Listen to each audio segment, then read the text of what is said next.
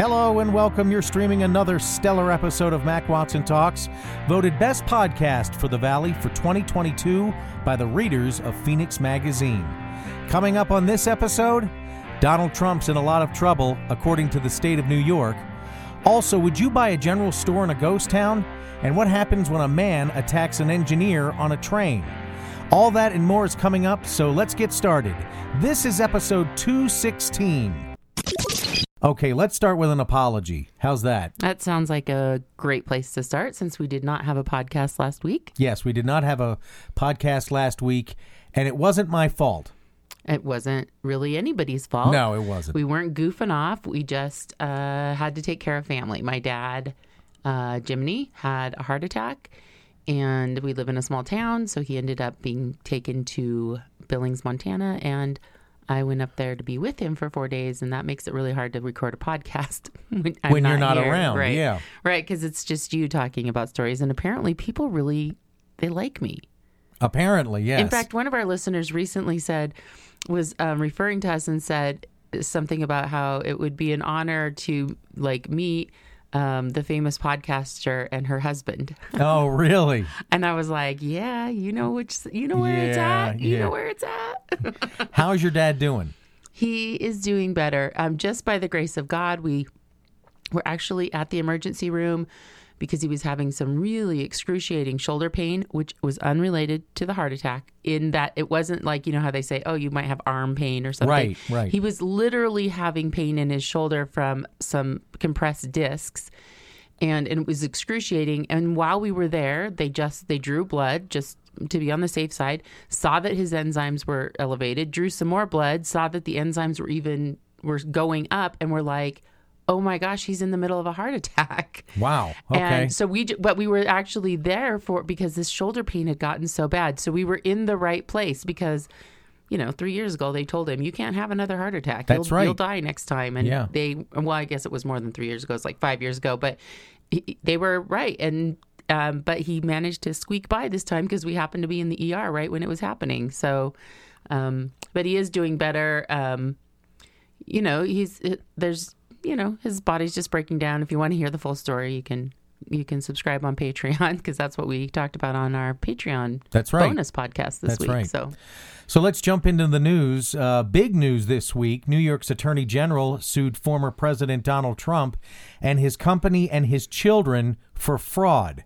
alleging they padded his net worth by billions of dollars by lying about the value of prized assets, including golf courses, hotels, and his homes at Trump Tower and Mar a Lago. Attorney General Letitia James dubbed it the art of the steal. Oh, isn't she clever? Because he wrote The Art of the Deal. so You see? So by padding all of that information, they were able to get more investors, pay less taxes. Right. What, what's the what's exactly. the fraud part? Exactly. That they were overvaluing their their their condos, their their real estate investments, so they could get bigger loans, they could get more more credit, they could do more things with it.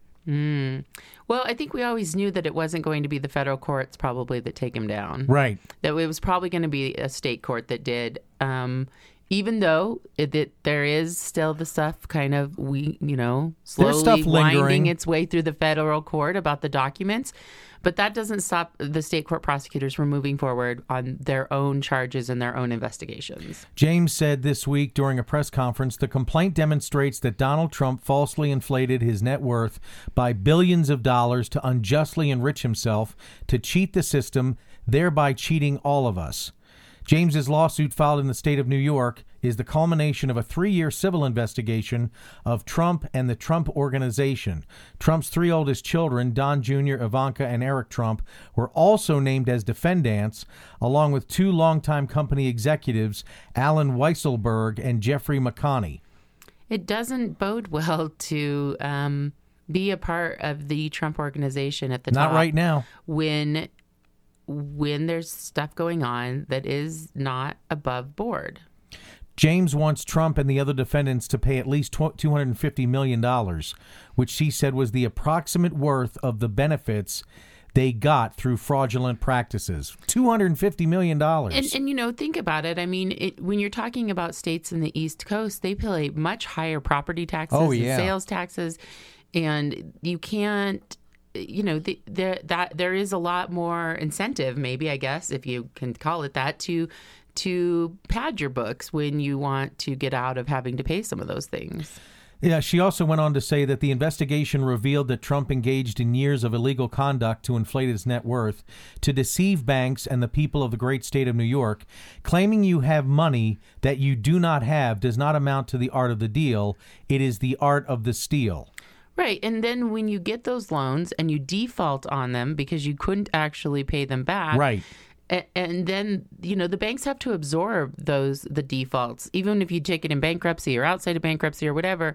And when uh, when they try to go after you, and you've managed to to protect your assets by putting them under under corporations, so you can't go after people personally. Right. It makes it really. I mean, it's it's a big a shell game. You know. Yeah, that's true. Trump's lawyer says the, the lawsuit is neither focused on the facts nor the law. Rather, it is solely focused on advancing the attorney general's political agenda. Yeah. Well, Trump hates the facts and the law. Right, that's true. So for him to say That's that true. it doesn't focus on those things, which are things that he doesn't even actually value. So what does it matter? It's it's also interesting that James is seeking to remove the Trumps from businesses engaged in the alleged fraud. In other words, they can't control or can't be the head of any business, and wants an independent monitor appointed for no less than five years to oversee the Trump organization's compliance, financial reporting, valuations, and disclosures to lenders, insurers, and tax authorities. So he is worth a lot less than what he says he is. And, he's managed to to take out loans. I mean, he he's really could ruin the banking system in some ways. And when you're when you are um, leveraging assets that aren't worth worth as much as you say they are to to get money to get loans, it, makes it you you change interest rates and and you really could it affects everyone It in does. the system. It's not just you or that particular bank. It does. You're right. Uh, let's switch to Arizona news, uh, specifically Phoenix news. A man from Phoenix faces kidnapping and first degree murder charges after allegedly kidnapping a man from Phoenix over a money dispute, strangling him to death off Interstate 10, and trying to dismember his body in Tucson. Yikes. According to court documents, the victim's girlfriend dropped him off at his apartment near 39th Avenue in Camelback. Uh, later that night, she got a text from him saying he would he had been kidnapped because quote Rod had gotten him into something unquote. Police later identified Rod by another name, Jaron, who was the victim's childhood friend and current roommate. In the text message, he told his girlfriend that he was scared and shared his location, which showed he was traveling along the I-10 in Chandler. A few minutes later, the victim's girlfriend got a call from Adrian, another roommate. According to documents, Adrian told her that money was owed to a guy named Tony, later identified as the kidnapping suspect, whose real name is John Anthony Cole. So if you can keep all that straight, So it wasn't Rod; it was John Anthony Cole. that's right. Tony. Okay. After being taken into custody, Cole reportedly told officers that the victim attacked him while they were stopped in a rural area off the I 10 for a bathroom break. Documents say he told investigators he strangled the victim to death in self defense. he attacked him after he kidnapped him. Oh, I'm so sorry that he attacked you after you kidnapped him. so he so he strangled him in self defense, is what he's saying. Right. I mean, he was trying to get away from you because you kidnapped him. I mean, Well- like, that's not self defense. Right. When you kidnap somebody, there's no self defense to somebody who who visits, you know, some kind of assault on you because you've kidnapped them. Oh, that dude, he's not. Yeah, he's not. he's he's got he's just signed himself up for, you know, probably a life in free prison. room and board, courtesy of the state of Arizona for the rest of his life. He then reportedly took the body to his home in Tucson after that See, weekend. and that part is like also weird. If it was self defense, just call the cops. Yeah. After that weekend, Cole bought several cleaning supplies to dismember the body. Ultimately, he showed officers where he dumped the rest of the body in a rural area south of Tucson. Yikes.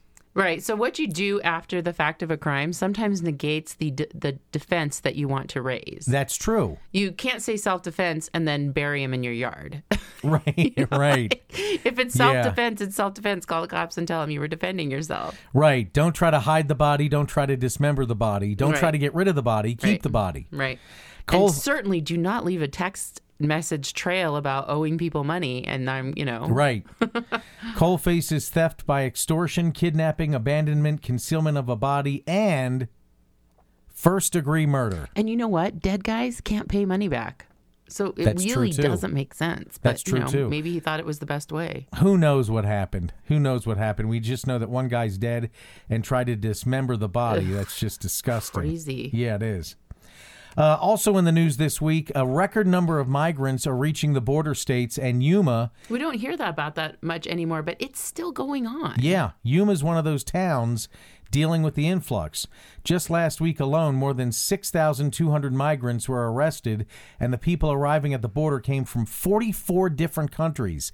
It's not just people from Mexico, it's not people just from There Central America. 44 countries south of our border. No, there's not. On this, uh, you know, connected by land. right. that means there's people that are showing up from, you know, Africa and the middle, China yeah, and India. and they're like, this is the best, easiest way into the U.S. is to Right. come up through Mexico. Right. According to reports, 150 were children making the dangerous journey without parents. 15 of those arrested at the border this time around had past felony convictions. Uh, Yuma Mayor Douglas Nicholls, who you and I have actually met, we actually know Doug Nicholls. We do. He's a really nice guy, and Yeah, he is. I was surprised he was still the mayor. He must be a great mayor. They keep reelecting him. That's right. Right now, we're seeing about eight to 900 people a day crossing. Part of the impact we have is the hospital. We have one hospital in this area, and it services all the medical needs for the migrants, but it's not being reimbursed by the federal government. That amounts in the last six months. Do you want to take a guess? In the last six Half a months, million. $20 million. Oh. Whoa. Those costs are then passed on to other customers of the hospital. Well, and you know, in border towns, uh, and this happens in a lot of border towns that is completely separate from the the sort of people seeking asylum, is that every day there are people that cross the border from Mexico and have jobs somewhere in the United States. Right. And kids that go to school somewhere in the United States, and then at the end of the day, they go back to Mexico. That's and it's not just in Yuma. I mean, it happens In Nogales. in Nogales. It happens in lots of places along in New Mexico, and and then so that's complicated because when you're on this side of the border and then you need medical care, what happens then? Right. You know, you're obviously not going to go back home tonight and seek it there if you could seek it here in the U.S. and you're here legally it's- attending school, working, whatever. It's more expensive here, though, in the United States, though, isn't it? Well, it just depends on what it is. I mean, if you have something that's really an emergency, they have to treat you in the emergency room regardless of if you have insurance or your ability to pay. And those that's the kind of stuff that they get stuck with. Right. It's just a shame, though, that, that that what we're concentrating on right now is the fact that the governor of Texas and the governor of Florida are busing or flying migrants up to you know the Northeast, and and dumping them in sanctuary cities, and they're having a fit over you know how dare you do this? How dare you treat people as pawns? That kind of thing. No, it's this is what this is what's going on at the border. This is what's every- going on at border towns. You know, everybody, and, and I'm not saying that it's right, but it, it it really puts a light on it for states that are not border states. That you know what, this is what happens when migrants show up in your state. It's a lot of it puts a strain on your system. It it does. It, it twenty million dollars in the last six months owed to hospitals. And that does, and that's just hospitals. That does not include what include what happens with law enforcement, with Department of Child Services, with you know, with all kinds of other things where they are involving government services and costing money. Yeah. In a historic surge, Nicholls, the mayor, says more than 300,000 people have crossed the Yuma border this fiscal year, and it's not over yet. He says that's almost double from what we experienced the previous years. And I doubt he's counting the people that cross every day. Right, right, He's, that have a legal reason to about be here. people that came seeking asylum. Yes. right. These are numbers that we have never seen before. There's about a five mile gap along the Colorado River. That's where the majority of people come through. Other come through gaps, some of which were blocked by shipping containers. Remember, we talked about Right. Governor Doug Ducey using shipping containers instead of building the wall or having the federal government, waiting for the federal government to finish the wall. With an open border policy, the migrants are allowed to stay on American soil once they touch it, a policy that hasn't always been in place. So the burden, especially financial, falls on Yuma. And the mayor says the sheer amount of people who draw on resources affects the perception of the city. That impacts tourism and job growth. Oh, I can sure. understand that. Oh, for sure. I mean, if I was thinking about, well, you know, I could move anywhere and I could move my business anywhere, would I choose Yuma? No, because I, my own personal perception of Yuma is not as good a quality of life there. Right, right. And that's because it's a border town. I might even choose Tucson over Yuma, and you know how much I don't like Tucson. That's true. that is true.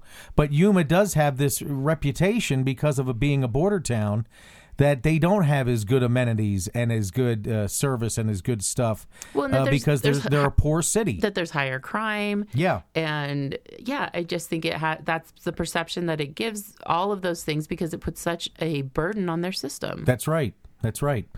Also in uh, Phoenix news, there is a uh, in surprise, authorities in Arizona have made 21 arrests in connection to an undercover operation targeting child sex crimes and human trafficking.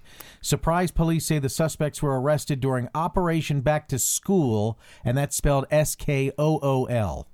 i wonder if they yelled surprise when they arrested him because that I wonder too. when i used to live in surprise i loved when i saw the police cars Right. and there's the surprise police and i'm like are they like the fashion police but they go around you know like And just surprise. Right, yeah. Right. So, but you know what? I think it, it just doesn't pay to solicit um, any kind of services, whether you think you're getting a prostitute or an escort or you're looking for an underage person. I mean, it doesn't pay. It, like the, people are cracking down on it, and the way, the only way we're going to get rid of it is we have to curb demand Right, but you how do you do that? You can't just that? cut off supply. You can't just prosecute the pimps and try to take girls off the street. You have to address the Johns. You have to make it not worth soliciting. Because if there's no demand, then there's no then where does the supply go? right, it goes away. Right. Surprise police said they partnered with authorities in Glendale, Goodyear, Peoria, and Scottsdale, as well as Homeland Security, U.S. Marshals, and the Maricopa County's Attorney's Office during the operation.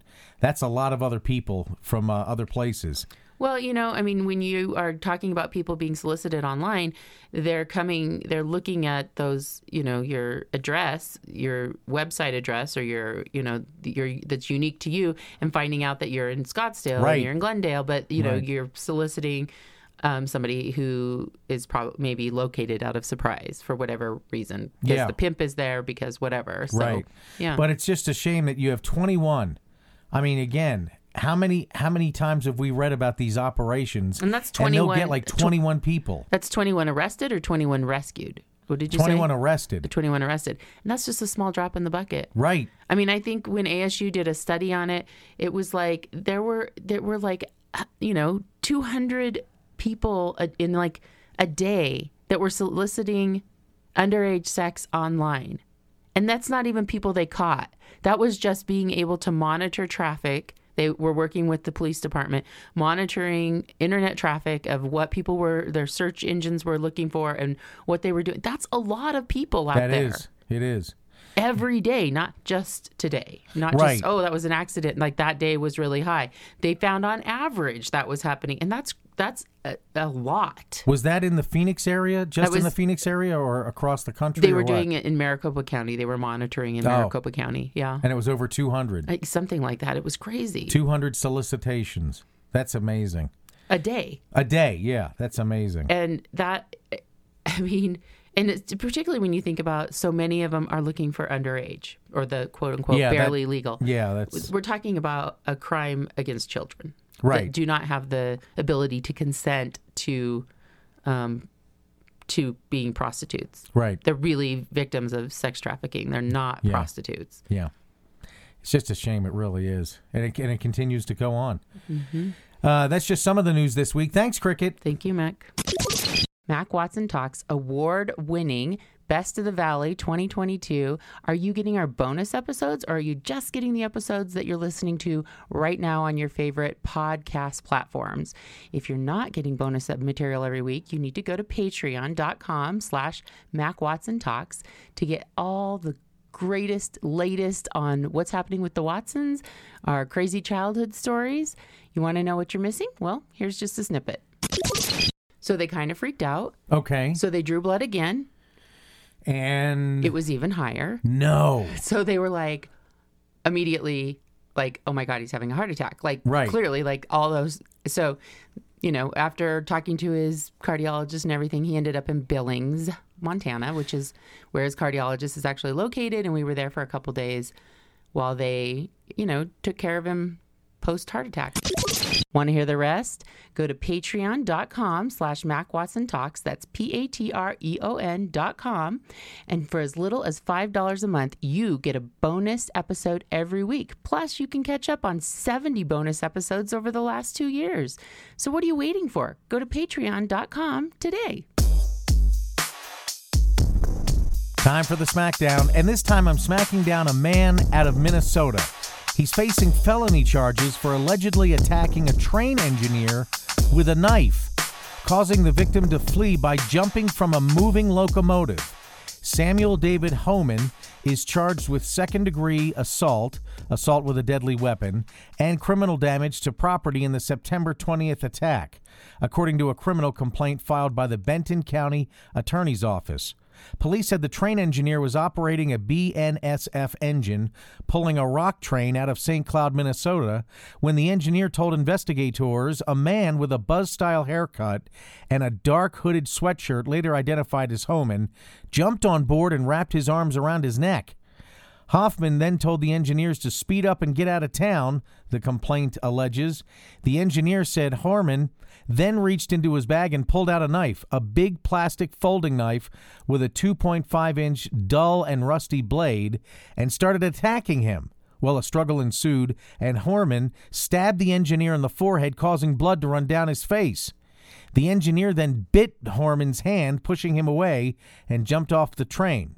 The train eventually came to a stop behind a church. Officers saw a man matching the su- suspect's description, arrested him, and identified him as Harmon.